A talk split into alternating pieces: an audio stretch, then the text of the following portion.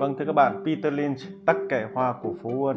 À, chúng ta sẽ đề, à, đầu tiên là chúng ta sẽ tìm hiểu rằng ông là ai và tại sao uh, tài chính kinh doanh đã chọn ông là nhân vật số 2 trong cái chương trình huyền thoại đầu tư của ông và nếu chúng tôi lựa chọn như vậy thì uh, cái phương pháp của ông là gì thì chúng ta hãy cùng À, xem một số thông tin về Peter Lynch. Ở đây thì à, Peter Lynch sinh ngày 19 tháng 1 năm 1944 ông à, là nhà đầu tư này và ông cũng là cái nhà quản lý quỹ tương hỗ và cũng là một nhà từ thiện người Mỹ. Ông đã từng quản lý quỹ Magellan tại Fidelity Investment từ năm 1977 đến năm 1990, chỉ có 13 năm thôi. Tuy nhiên thì Lynch đã đạt mức lợi nhuận trung bình hàng năm là 29,2%. Tôi xin phép được đọc lại 29,2% một năm và cái mức này thì liên tục cao hơn gấp đôi so với chỉ số của thị trường uh, chứng khoán S&P 500 uh, 11 năm liên tiếp và đã trở thành quỹ tương hỗ có hiệu suất lớn nhất ở trên thế giới. Uh, trong vòng à, uh, 13 năm thì Peter Lynch đã giúp cho tài sản quản lý của Magellan tăng từ 18 triệu đô la lên đến con số 14 tỷ đô la, 18 triệu tăng lên 4, uh, 14 tỷ đô la. À, ở đây thì à, như vậy thì cái câu hỏi của chúng ta là như vậy thì ông ta có một cái bí quyết gì không? Uh, triết lý đầu tư của ông ta là gì thì um, Peter Lynch đã chia sẻ vô cùng đơn giản uh, về cái triết lý đầu tư của ông gồm 3 phần. Một và cái này thì tôi vẫn luôn nhắc khán giả của uh, kênh tài chính kinh doanh đó là chúng ta chỉ đầu tư vào những gì mà bạn biết rõ. Cái thứ hai là khi mà chúng ta đầu tư và chúng ta vào những cái gì mà chúng ta biết ý, thì chúng ta phải dựa trên cơ sở phân tích thật kỹ lưỡng và cuối cùng đó là đầu tư cho dài hạn. Xem ra những bí kíp của Peter Lynch vô cùng đơn giản đúng không? Chúng ta hãy cùng xem. Thưa ngài Peter, triết lý đầu tư của ngài thường được tóm tắt là hãy mua những gì bạn biết và có một sự thật là nó cũng thường được đơn giản hóa quá mức. Ngài có thể giải thích điều đó có nghĩa là gì không? Tôi thấy lo lắng khi mọi người rất mạo hiểm khi đầu tư. Nếu bạn thực hiện một số nghiên cứu, bạn biết rằng bạn sở hữu những gì. Hãy nhìn vào bảng cân đối kế toán. Nếu bạn có thể 8 và 8 và tiến gần đến con số 16, bạn sẽ thấy công ty này có rất nhiều khoản nợ, không có tiền mặt, họ đang ở trong rắc rối và bạn không nên sở hữu nó. Vì vậy, một chút nghiên cứu là có thể nhận ra, mọi người cẩn thận khi mua tủ lạnh, cẩn thận khi đi nghỉ lễ, nhưng họ lại mua cổ phiếu chỉ vì nghe thấy 10.000 đô la một số cổ phiếu trên xe buýt hoặc một bữa tiệc, điều đó thật nguy hiểm. Vì vậy, khi bạn nói mua những gì bạn biết, bạn cũng nghĩ rằng nhà đầu tư thông thường có thể được hưởng lợi đặc biệt bằng cách đầu tư vào ngành mà anh ta quen thuộc hoặc nhìn thấy những thứ gì đó mà anh ta coi là một sản phẩm tuyệt vời. Một điểm khác mà ngài đưa ra và điều này tôi nghĩ đặc biệt có liên quan trong 10 năm tiếp theo của một thị trường tăng giá. Ngài nói rằng rất nhiều người đã mất tiền do việc dự đoán một cuộc suy thoái hơn là mất tiền trong thời kỳ suy thoái. Ngài có thể giải thích rõ hơn không? Rõ ràng là thị trường đã tăng gấp 10 lần kể từ khi tôi ngừng làm việc tại Madeline. Vì vậy, bạn kiếm được nhiều tiền hơn khi thị trường đi lên. Thị trường sẽ tăng rất nhiều trong 10 năm tới, 20 năm nữa, 30 năm nữa. Cố gắng dự đoán thị trường thực sự là một sự lãng phí. Khi tôi điều hành Madeline 13 năm, thị trường đã giảm 10% hoặc hơn 9 lần. Tôi đã có một kỷ lục hoàn hảo, tôi đã giảm hơn 10% mỗi lần. Bất cứ khi nào thị trường giảm điểm, tôi lại giảm nhiều hơn, nhưng về lâu dài, mặt tích cực nhiều hơn mặt tiêu cực. Vì vậy, bạn sẽ nói với chính mình rằng, tôi cần tiền trong tháng tới không? Tôi có cần tiền trong năm tới không? Khi bọn trẻ vào đại học, khi đám cưới sắp diễn ra, thì khi đó bạn không nên đầu tư. Vâng, vừa rồi thì chúng ta đã được uh, xem kỹ ba triết lý đầu tư của Peter Lynch. Vậy chúng ta hãy xem trong cái quá trình chọn lọc cổ phiếu của Peter Lynch thì ông có những cái bước như thế nào. Thì uh, quá trình uh, chọn lọc cổ phiếu của Peter Lynch cũng vô cùng đơn giản, bao gồm 3 bước.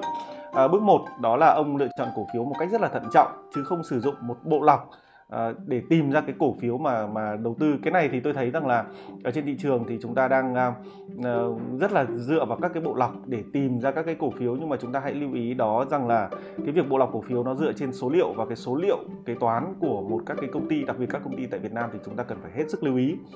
Cái uh, bước thứ hai đó là ông sau khi lọc uh, và xem xét một cách thận trọng xong thì ông sẽ xem xét kỹ lưỡng. Ờ, các cái cổ phiếu đã được lựa chọn để ông xem có câu chuyện nào không?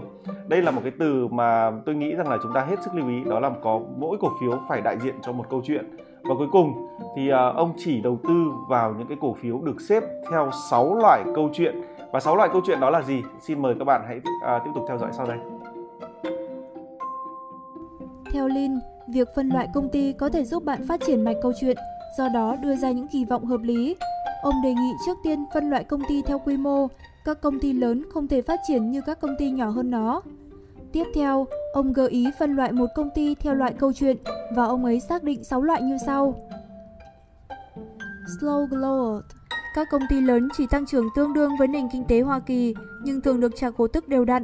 Đây không phải là một trong những loại câu chuyện yêu thích của Lin. Stalwart Các công ty lớn vẫn có khả năng phát triển với tốc độ tăng trưởng thu nhập hàng năm khoảng 10% đến 12%. Ví dụ Coca-Cola, nếu được mua với giá tốt, Lin cho biết ông mong đợi lợi nhuận tốt nhưng không quá lớn, chắc chắn không vượt quá 50% trong 2 năm và có thể ít hơn. Lin gợi ý nên luân chuyển giữa các công ty, bán khi đạt mức lãi vừa phải và lặp lại quy trình với những công ty khác chưa được đánh giá cao. Các công ty này cũng giúp vượt qua những biến cố trong thời kỳ suy thoái. Fast Grower các công ty mới, nhỏ với mức tăng trưởng thu nhập hàng năm từ 20 đến 25% một năm, những công ty không nhất thiết phải ở trong những ngành đang phát triển nhanh. Và trên thực tế, Lin thích những ngành không phát triển hơn. Những cổ phiếu tăng trưởng nhanh là một trong những cổ phiếu yêu thích của Lin. Và ông nói rằng lợi nhuận lớn nhất của nhà đầu tư sẽ đến từ loại cổ phiếu này. Tuy nhiên, chúng mang rủi ro đáng kể. Cyclical các công ty, trong đó doanh thu và lợi nhuận có xu hướng tăng và giảm theo các mô hình có thể dự đoán được dựa trên chu kỳ kinh tế. Ví dụ, bao gồm các công ty trong ngành công nghiệp ô tô, ngành hàng không và ngành thép. liên cảnh báo rằng các nhà đầu tư thiếu kinh nghiệm có thể nhầm lẫn giữa các công ty này với những công ty vững mạnh. Nhưng giá cổ phiếu các công ty theo chu kỳ có thể giảm đáng kể trong thời kỳ khó khăn. Do đó, thời điểm là rất quan trọng khi đầu tư vào các công ty này. Và Lee nói rằng các nhà đầu tư phải học cách phát hiện những dấu hiệu ban đầu cho thấy hoạt động kinh doanh đang bắt đầu đi xuống. Turnaround Các công ty đã bị phá sản hoặc sa sút Lin gọi những công ty này là những công ty không phát triển. Cổ phiếu của những đợt đảo chiều thành công có thể tăng trở lại nhanh chóng và Lin chỉ ra rằng những đợt tăng giá này ít liên quan nhất đến thị trường chung.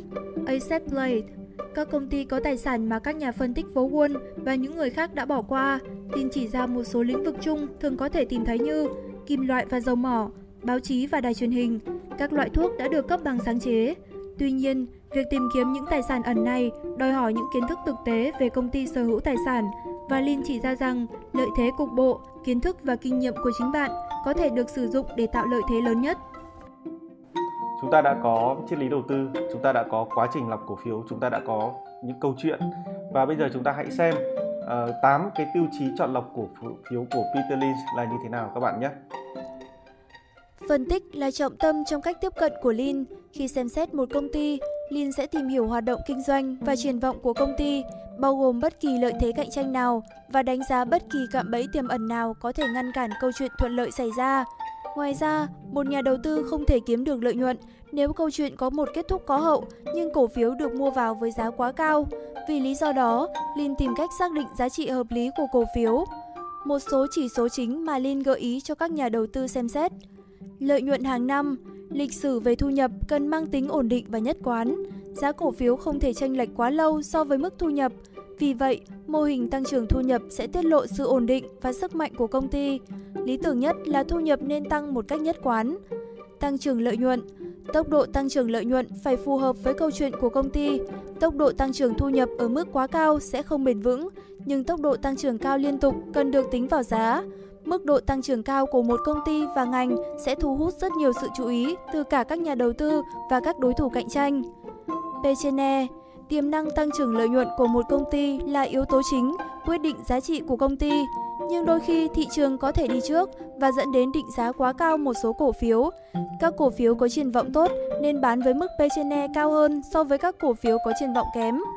P E so với mức trung bình quá khứ. Nghiên cứu mô hình P E trong khoảng thời gian vài năm sẽ tiết lộ mức P E hợp lý đối với công ty. Điều này sẽ giúp bạn tránh mua vào cổ phiếu nếu giá cao hơn lợi nhuận hoặc gửi cảnh báo sớm rằng có thể đã đến lúc chốt lời cổ phiếu mà bạn sở hữu.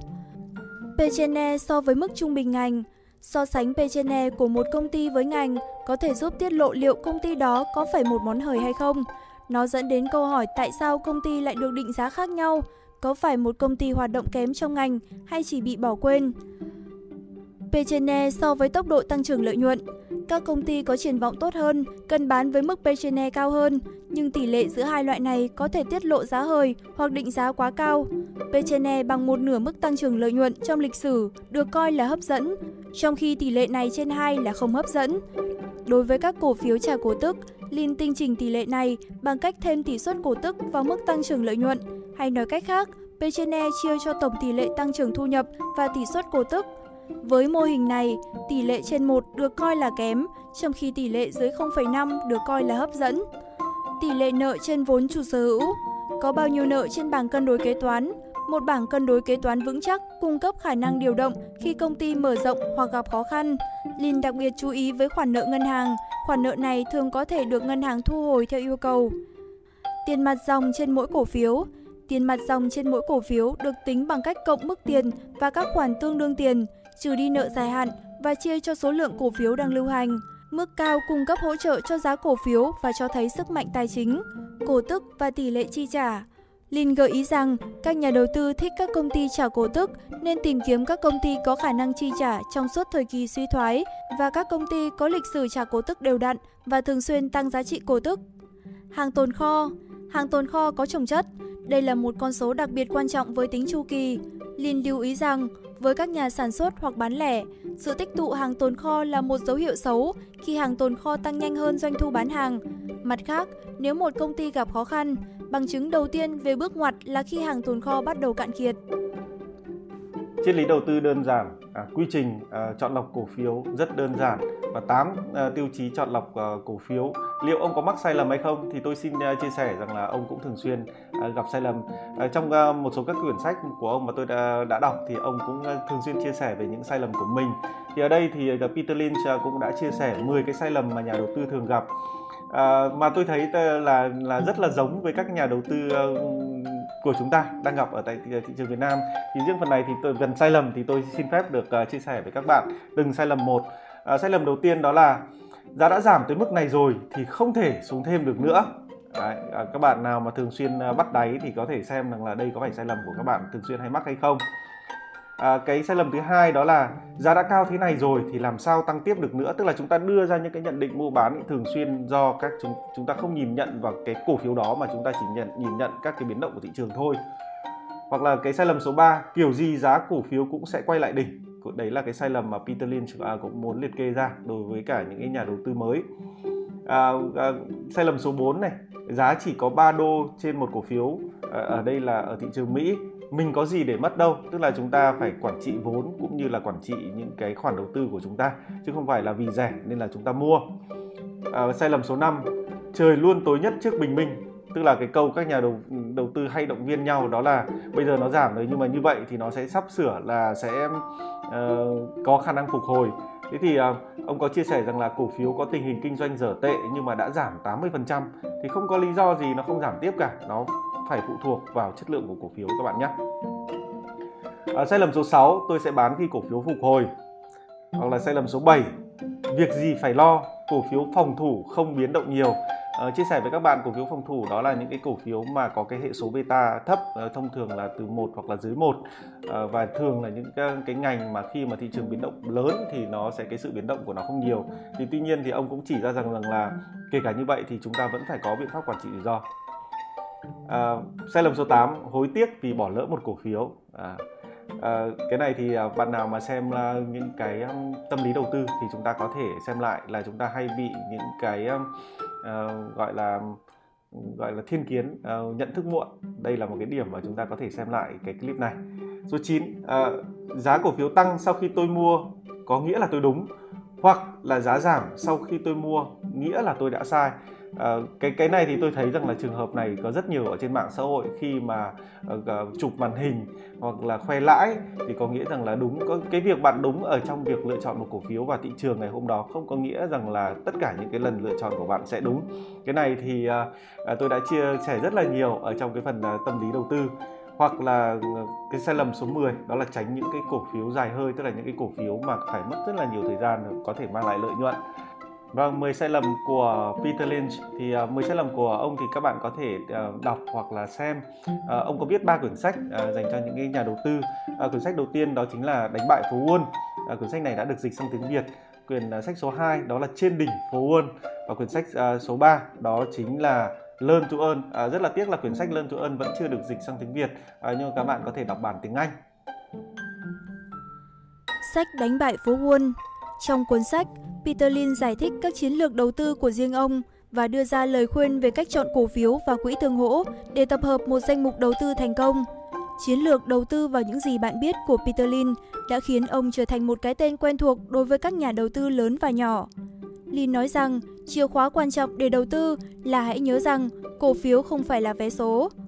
Đằng sau mỗi cổ phiếu đều có một công ty và lý do khiến các công ty và cổ phiếu của họ hoạt động theo cách họ làm. Trong sách, Peter Lin chỉ cho bạn cách bạn có thể hiểu rõ một công ty và cách bạn có thể xây dựng một danh mục đầu tư sinh lợi dựa trên kinh nghiệm và hiểu biết của riêng bạn cũng như thực hiện nghiên cứu đơn giản. Cuốn sách trên đỉnh phú quân. Trong cuốn sách, Lin đề cập đến cách thức mà ông đã đạt được thành tích đầu tư vĩ đại của mình khi là cựu giám đốc xuất sắc của quỹ đầu tư hàng tỷ đô la. Trên đỉnh phố Wall đưa ra những chỉ dẫn dễ dàng áp dụng để có thể lựa chọn những danh mục đầu tư từ việc đánh giá các báo cáo tài chính của công ty và nhận ra những con số thực sự có giá trị. Ông giải thích và đưa ra những chỉ dẫn để đầu tư theo chu kỳ hay thay đổi hoàn toàn danh mục đầu tư để theo đuổi những công ty đang phát triển nhanh. Lin khẳng định rằng nếu bạn không bị chi phối bởi sự thất thường của thị trường và sự ham muốn tức thời về lợi nhuận, bạn sẽ được đền đáp bởi danh mục đầu tư của mình sau khoảng từ 5 đến 15 năm. Lời khuyên này đã được chứng minh là sống mãi với thời gian và đã biến trên đỉnh phố Wall trở thành tác phẩm bán chạy số 1 ở Mỹ. Và cho đến bây giờ, cuốn sách kinh điển này vẫn giữ nguyên giá trị ban đầu của nó. Sách học cách kiếm tiền Cuốn sách là hướng dẫn cơ bản về đầu tư và kinh doanh cho người mới bắt đầu. Peter Lin viết cuốn sách này với hai lý do. Một là để đảm bảo rằng nguyên tắc giàu càng giàu, nghèo càng nghèo không tồn tại lâu trong kinh doanh. Thứ hai là để cho những người bình thường kiếm sống bằng cách tìm thấy liên kết với các thương hiệu mà họ sử dụng hàng ngày. Hầu như mọi thanh niên đều thích mặc sản phẩm của Nike. Tuy nhiên, có bao nhiêu trong số những khách hàng này đang đầu tư vào mối quan hệ của họ với những thương hiệu này? Quan trọng hơn, có bao nhiêu người biết rằng họ có thể. Cuốn sách này dành cho những người không tận dụng được điều này. Tác giả không chỉ giải thích rằng bạn không cần phải biết tất cả để kinh doanh thành công, mà họ còn đi trước một bước và cho bạn biết cách kiếm tiền của mỗi ngụm Coca-Cola bạn uống. Học cách kiếm tiền, hướng dẫn cơ bản về đầu tư và kinh doanh cho người mới bắt đầu, không chỉ là hướng dẫn về những điều cơ bản của đầu tư và kinh doanh, mà còn là hướng dẫn để thiết lập các mốc quan trọng của riêng bạn.